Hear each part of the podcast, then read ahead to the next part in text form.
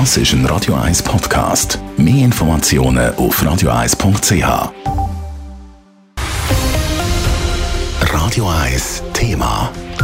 Jeden Tag, jeweils um die Mittagszeit umeinander, hat diese Woche in der Stadt Zürich ein Katz- und Maus-Spiel angefangen. Zwischen den Umweltaktivistinnen und Aktivisten von der Gruppe Extinction Rebellion auf der einen und der Stadtpolizei Zürich auf der anderen Seite. Jeden Tag haben die Aktivisten von Neuem an der Urania-Straße den Verkehr lahmgelegt. Jeden Tag hat die Polizei probiert, das möglichst zu verhindern. Am Morgen soll es laut der Gruppe vorübergehend keine Aktionen mehr geben. Zeit für ein Zwischenfazit. Was hat die Blockadewoche in der Stadt Zürich gebracht? Die Elena Wagen berichtet.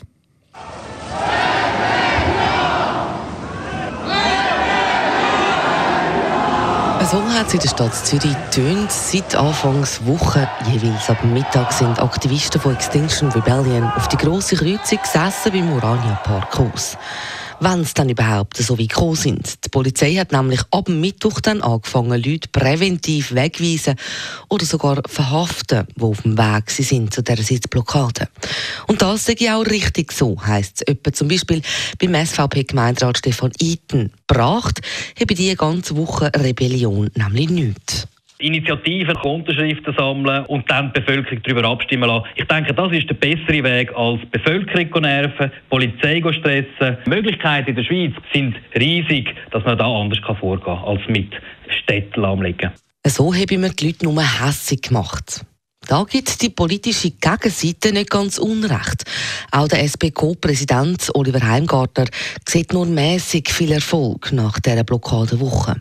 Ich meine, die SP setzt sich ja zusammen mit den Grünen schon seit Jahrzehnten für wirksamen Klimaschutz ein. Von dem her hat jetzt das nicht viel bewirkt bei uns. Und gleichzeitig ist auch klar, die Blockaden, die nerven viele Leute. Darum setzt sich die SP auch in dem Parlament ein für wirksamen Klimaschutz. Und auch er findet die Strassenblockaden nicht unbedingt das Richtige, auch wenn er das inhaltliche Anliegen teilt. Bei den Grünen hingegen hat man Verständnis dafür, dass man zu außergewöhnlichen Mitteln greift, wenn die herkömmlichen nichts mehr nützen, sagt der grüne Präsident von der Stadt Zürich, Felix Moser. Die politischen Mühlen die malen langsam, das geht nicht so schnell für wie man es gerne hätte, aus verschiedenen Gründen.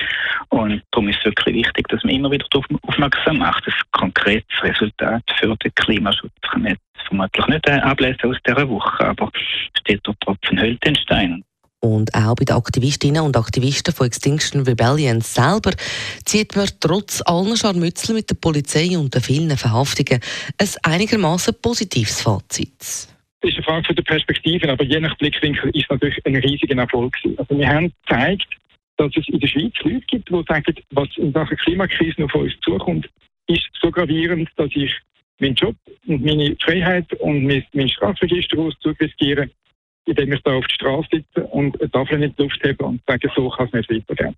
Jetzt bräuchten wir aber zuerst eine Pause. Die Polizeipräsenz in den letzten Tagen sei zu stark gewesen. Aber wir kommen wieder. In welcher Form ist noch nicht so genau klar. Der Plan wäre ja eigentlich gewesen, so lange jeden Tag die Zürcher Straßen zu blockieren, bis der Bundesrat den Klimanotstand ausruft. Elena Wagen, Radio 1. Radio 1 Thema. Jederzeit zum Nachlesen als Podcast auf radio1.ch.